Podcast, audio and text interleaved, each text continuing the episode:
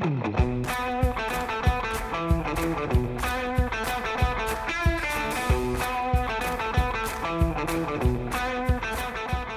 the American Association of Nurse Practitioners, I'm your host, nurse practitioner and director of education, Eve Roberts, and this is NP Pulse, the voice of the nurse practitioner.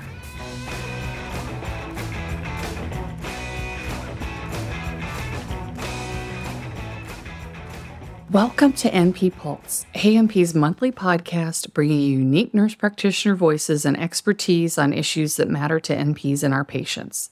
As always, be sure to subscribe to this podcast, share with your colleagues, and check back each month for new conversations with nurse practitioners and healthcare leaders from across the nation. I'm excited to announce that NP Pulse podcast listeners may claim CE credit for this program through January 2025. After you listen to the podcast, simply go to aanp.org forward slash CE Center, register for this activity, then complete the post test and evaluation. This podcast was made possible by an independent education grant from Regeneron Pharmaceuticals, Inc.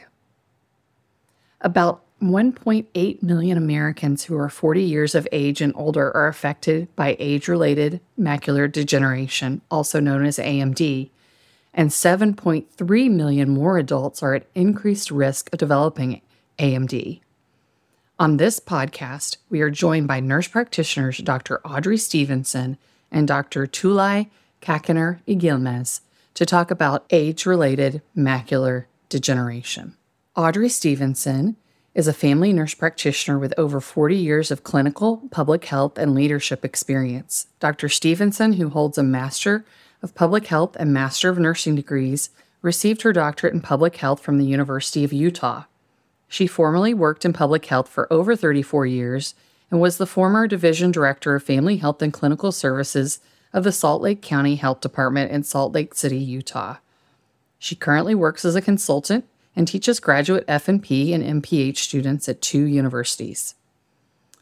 Tulay Kakiner Igilmez has worked in ophthalmology for over 35 years as a nurse, technician, nurse practitioner, and researcher.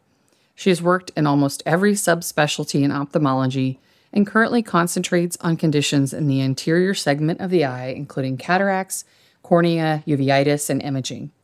She has many publications, presentations, and book chapters. She served as the principal investigator of one of the research projects at the Boston VA. Her multiple innovation grants over the years have improved patient outcomes. It is my absolute pleasure to welcome our experts, Audrey and Tulay. So, thank you for that introduction. My name is Dr. Audrey Stevenson. I'm going to be talking about reducing the burden of AMD, what the primary care nurse practitioner can do. I want to start by talking about a brief overview of AMD epidemiology and its burden. We know that there are 19.8 million individuals in the US that are living with AMD. And 1.5 million of those individuals are living with the life threatening form of AMD. The proportion of those individuals 40 years of age and older with AMD is 12.6%. We know that this is a disease that increases with age. Starting at the age of 40 years, we start to see an increase in AMD. The vision impacting form of AMD starts to occur more after the age of 65. By the time an individual is 95 years of age, over 60% of individuals are going to be living with AMD. And looking at the burden of AMD, we can see that there is a direct impact on vision. So some of the risk factors for developing AMD include both modifiable and non-modifiable risk factors. Some of the non-modifiable risk factors include being older age, having a genetic susceptibility or family history of AMD, and being of the white or Caucasian race. Now, some of the modifiable risk factors that an individual can have, smoking. Smoking is one of the hot, most highly correlated risk factors associated with the development of AMD. Diet also has an impact. So having a diet that is high in saturated fat and cholesterol or a low intake of antioxidants, vitamins, and minerals can also be associated with the development of AMD. Individuals who have high sunlight exposure of greater than eight hours per day, so individuals working outside or not using eye protection, and then individuals that have low physical activity. Alcohol is also a risk factor for those individuals that are consuming more than 20 grams per day. Some of the clinical factors that we find that are associated with AMD having a BMI of 30 or greater, having a history of hypertension, dyslipidemia, or if the individual has AMD in the other eye. In recognizing the burden of the disease, we can see that there are a number of different impacts that having low vision can have on an individual's life. So in my own clinical experience and personal experience, I've known nurses who can no longer do fine types of activities such as suturing. I also noted in some other patients that in trying to read, they would turn their head slightly to the side so that they were using more of their peripheral vision rather than their central vision to be able to read. So sometimes our patients will make accommodations without realizing that they're actually having some decreased visual acuity. Also, we've had individuals that have been both in the workplace and as patients that note that they are no longer able to read or to be able to engage in some of the activities that they were able to formerly do. It's very important for early recognition. There is a natural history of AMD progression. The stages are early, intermediate, and there are two forms of late AMD. One is the non-neovascular form and the other is the neovascular form. In the early stages of AMD, we start to see age-related loss of choriocapillaris. We can see reduced blood supply to the retinal pigment epithelium. We can also see accumulation of drusen, which are the yellow deposits uh, in the retina that consist of lipids, proteins, and cellular debris and we can see signs of oxidative stress and inflammation. As the disease progresses, we see increases in the deposits of the drusen. And in the late non-neovascular form of AMD, we see the death of the photoreceptors and the RPE cells. And in the late neovascular, we see the growth of new blood vessels that form into the choroid and outer retina. As this progresses, we can see in the late stages the development of geographic atrophy or the wet forms of AMD. Now, in the early stages of AMD, the patient often is asymptomatic. This is why it's really important for us to have early recognition of AMD. Some of the patients will present with no changes in visual acuity. So the visual acuity may be normal on the physical examination. Some of the early patient reported symptoms, things such as changes in the ability to drive at night, having difficulty with dim adjustment, being able to read where there's low light, and then also starting to note that straight lines can appear wavy. Tulay, why don't you tell us some of the distinguishing early AMD and other ophthalmologic disorders associated with AMD? Thank you, Audrey. Some of the cataract and AMD symptoms may overlap. Both conditions share symptoms such as blurry vision, difficulty seeing at night, and loss of clear color vision. However, the most significant difference compared to cataract symptoms are the blurry or dark areas in the center of the vision. I usually tell my patients that removing the cataract will not improve the center of their vision because usually they think that having cataract surgery will resolve all their problems. So they have to understand that having cataract surgery will allow more light enter to the eye, but will not improve the central vision. So symptoms that may not represent uh, macular degenerations are usually halos, floaters, peripheral vision loss, eye pain, and uh, increased eye pressure. We must remember that macular degeneration patients may also have other conditions such as cataracts and glaucoma, and those things may happen and occur in patients if they have any retinal detachment or if they have glaucoma along with their uh, AMDs. So the considerations for differential diagnosis. The differential diagnosis of dry AMD includes retinal pigment epithelial changes, secondary to central serous chorioretinopathy, myopic degeneration, light or laser damage, and drug toxicity such as hydroxychloroquine toxicity. However, these conditions affect younger people and usually missing the key AMD features like drusen. I would like to talk a little bit about geographic atrophy. The annual incidence of GA 1.9 per 1000 Caucasians age older than 50 years. The rate of progression is highly variable. The range may be uh, less than 0.8 millimeters square to 10.2 millimeters square year, mean 2.5 millimeters square per year. GA grows faster towards the periphery and median time to bilateral GA is about seven years. The median time for central involvement is usually 2.5 years. Geographic atrophy growing rate may be different in each eye. What about wet AMD? Up to 29% of patients with GA develop wet AMD in about two years with thinning photoreceptors, retinal epithelium, and choriocapillaris. Up to 37% of patients with wet AMD develop GA in about two years. Audrey, we know that AMD is progressive disease causing blindness. Can you talk about the role of primary care NPs to slow disease progression? Yes, thank you for that. So, one of the first things that we're going to be doing is performing a comprehensive medical history on our patients, asking about some of the risk factors that I previously mentioned, but also some specific questions with regard to their vision and to evaluate their vision function. So, some of the examples of questions that I'm going to ask the patient are How was your vision 10 years ago, and how does that compare with your vision now? Have you had any vision changes? So how has your vision changed? Have you noticed any dark, blurry, or white areas in the center area of your vision? How about reading? Have you noticed any changes in your ability to read with or without reading glasses? What about driving?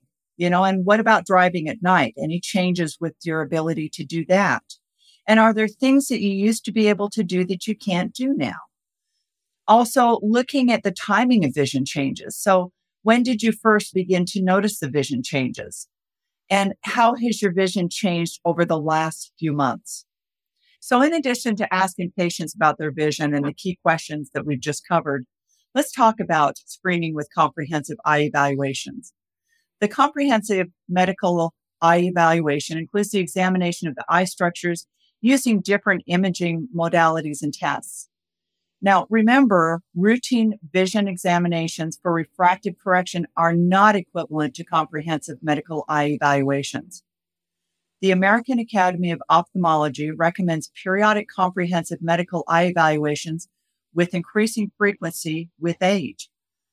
So, in terms of the recommendation, individuals under the age of 40 years, you're going to recommend one of these comprehensive evaluations every five to 10 years. For the individual between the ages of 40 and 54, every two to four years starting at the age of 40, particularly if no prior history of a comprehensive eye evaluation is present. For the individual between the ages of 55 and 64, you're going to recommend one every one to three years. And for the person that is 65 years of age and older, we're going to recommend a comprehensive eye evaluation every one to two years. We're also going to want to recommend the use of the Amsler grid testing. So this is something that we can perform initially in the office and we can encourage our patients to continue to self monitor with this. Now, in using the Amsler grid testing, remember, we're going to have the individual cover or close one eye. We're going to hold the chart at a comfortable reading distance from the other eye, and we're going to have the patient focus on the center dot in the grid. We're going to have them outline with their fingertip or with a pen to mark the areas of the chart where the grid is distorted, which may be suggestive of AMD. Now, as Tulay mentioned, if it's missing or absent from that grid, it may be more suggestive of glaucoma.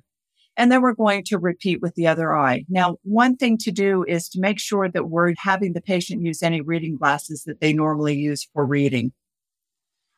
We also want to consider using referral. So Our care team and our referral partners for AMD, we're in primary care and we're going to be the ones often identifying the early AMD and recommending screening.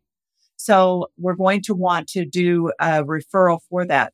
Now, in situations where we think that there's an urgent referral, we're going to want to make sure that we counsel the patient regarding the level of urgency of the referral and including any potential effects on their vision. We're going to document all outcomes of the clinical eye evaluation, including the vision history and changes that we've noted, the visual acuity and any fundoscopic findings that we found. We're going to assist our patients in identifying in-network providers and then be able to foster those relationships and keep the communication with those eye care specialists that we're working with. And if we have a situation where we see the need for an urgent referral, we're going to consider contacting the ophthalmology clinic directly.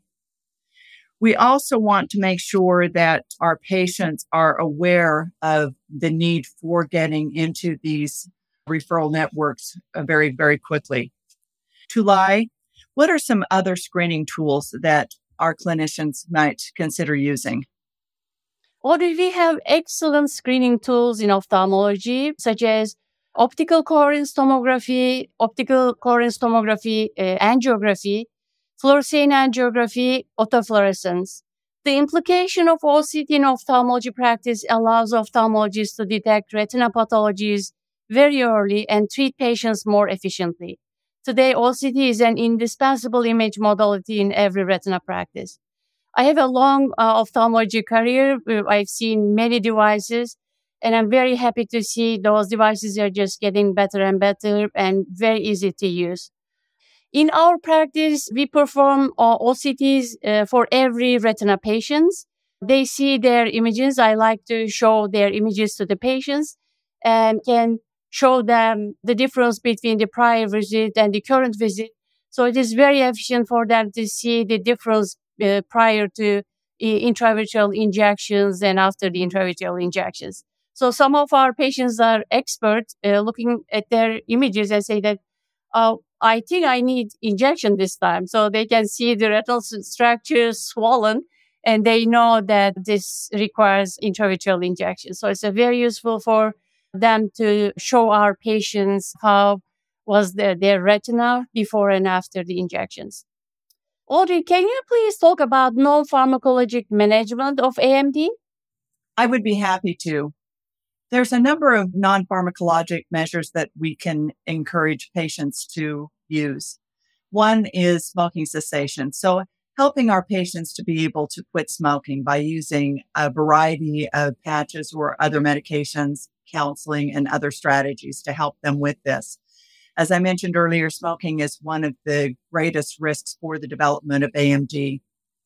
Also, diet is very important. So just as we're making recommendations for healthy lifestyles for patients in terms of cardiovascular health, we want to make the same recommendations to our patients that would help to reduce the risk of AMD. So diet and alcohol. So the Mediterranean diet is one that we often recommend for other wellness. We also want to make sure that patients are consuming moderate amounts of alcohol as I mentioned earlier, less than 20 grams per day.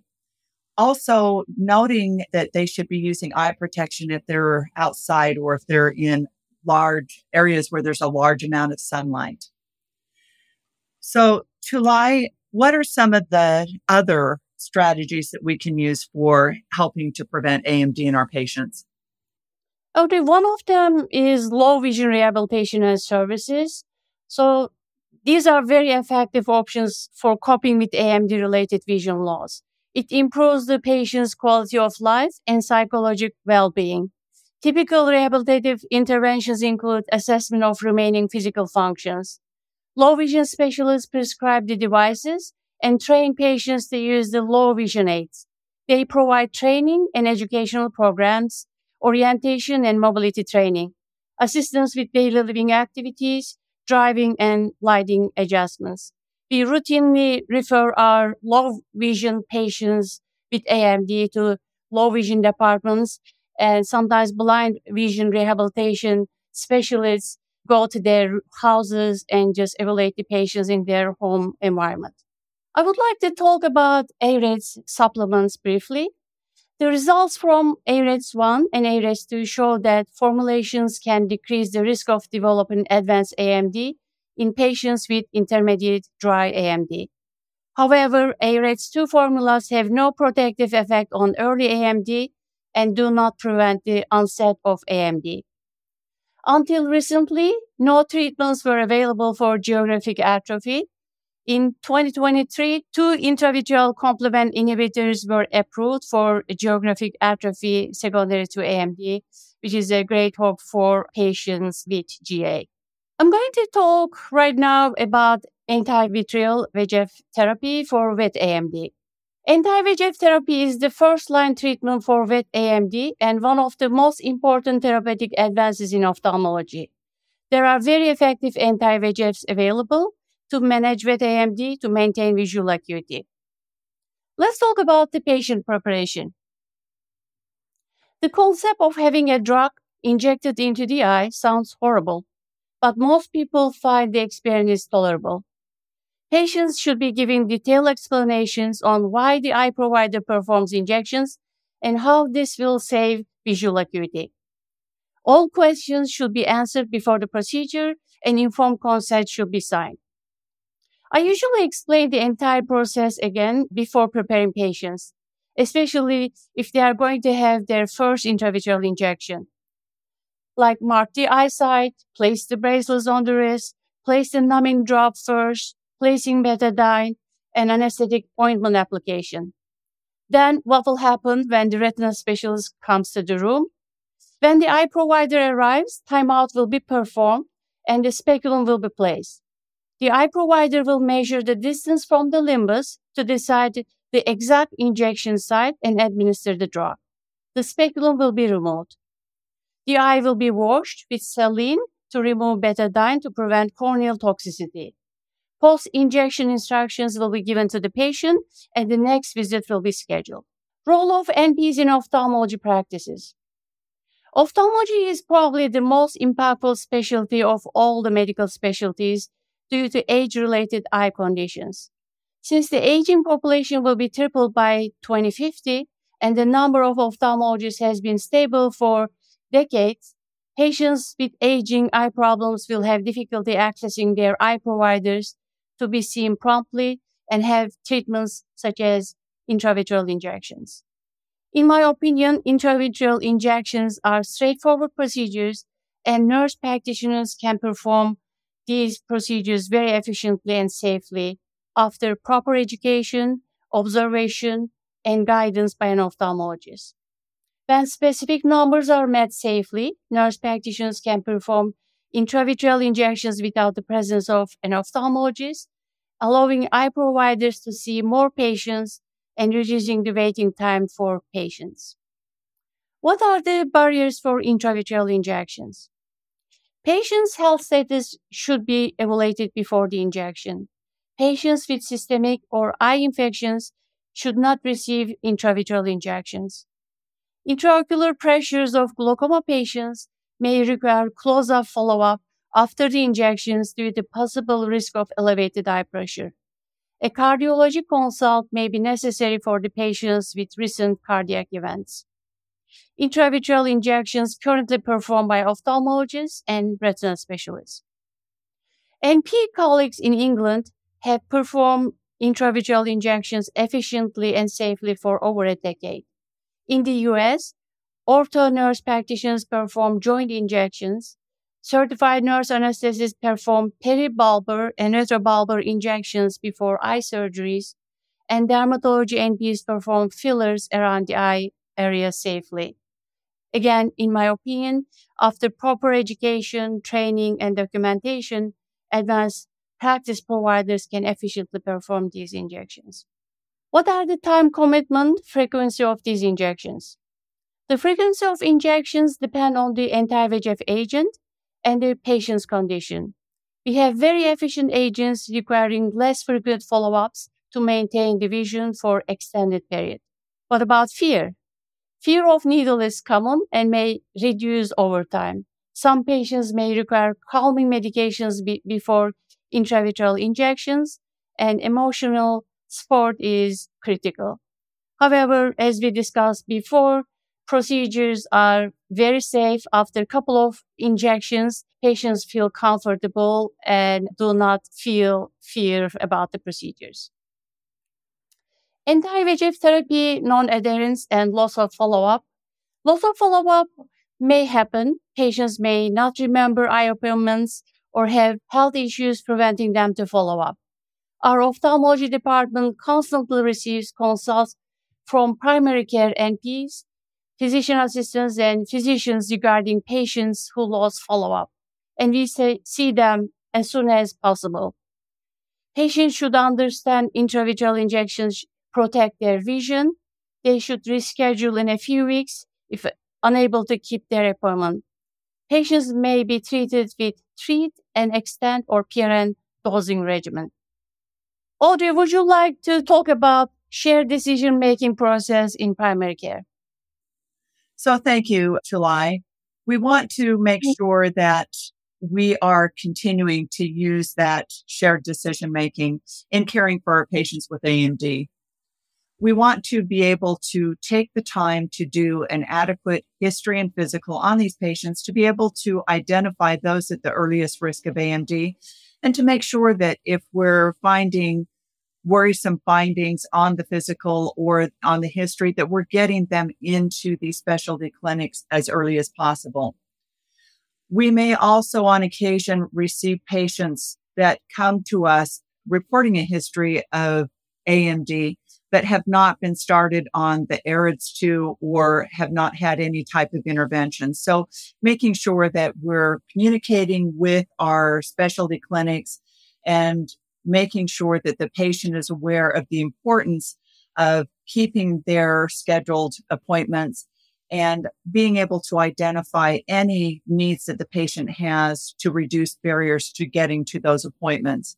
In some cases, we have patients who may have transportation problems.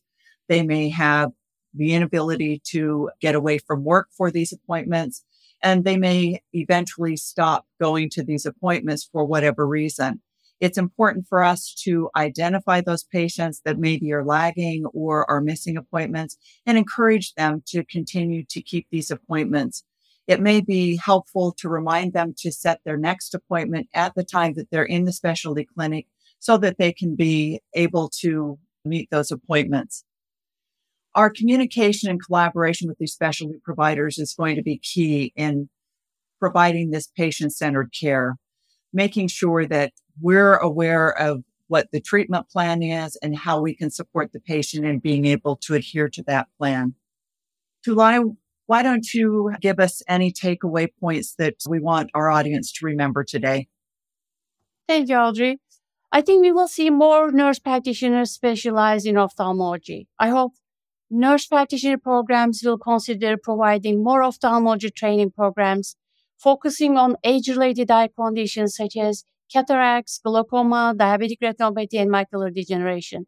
Providing skills for dilated exams and focusing on eye disease management should be essential to detect early signs of these blinding conditions in routine annual exams or in home visits. We know that the aging population will significantly increase next few decades, and nurse practitioners will be an excellent resource to prevent vision loss from aging diseases. And I would like to take AANP for allowing us to talk about this very important disease and the uh, prevention of disease and the role of uh, nurse practitioners. Thank you.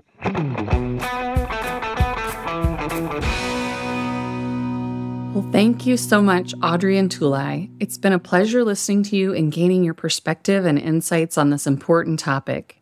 To our listeners, I hope you found this episode educational and can apply some of what was discussed to your practice. Join AANP, your national professional association, and add your voice to that of more than 120,000 NPs nationwide.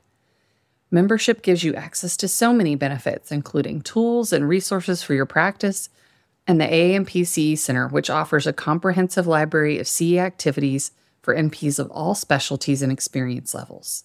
Exclusive discounts and many free activities are yours as an AANP member to help you complete state licensure requirements and earn the credits needed for recertification. I urge you to become an AANP member today.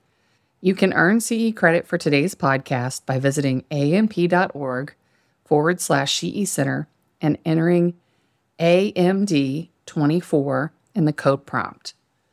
That's A is in Apple, M is in Mary, D is in dog, 2 4 in the code prompt. Be sure to subscribe to this podcast, share with your colleagues, and check back each month for new episodes. And thank you for listening.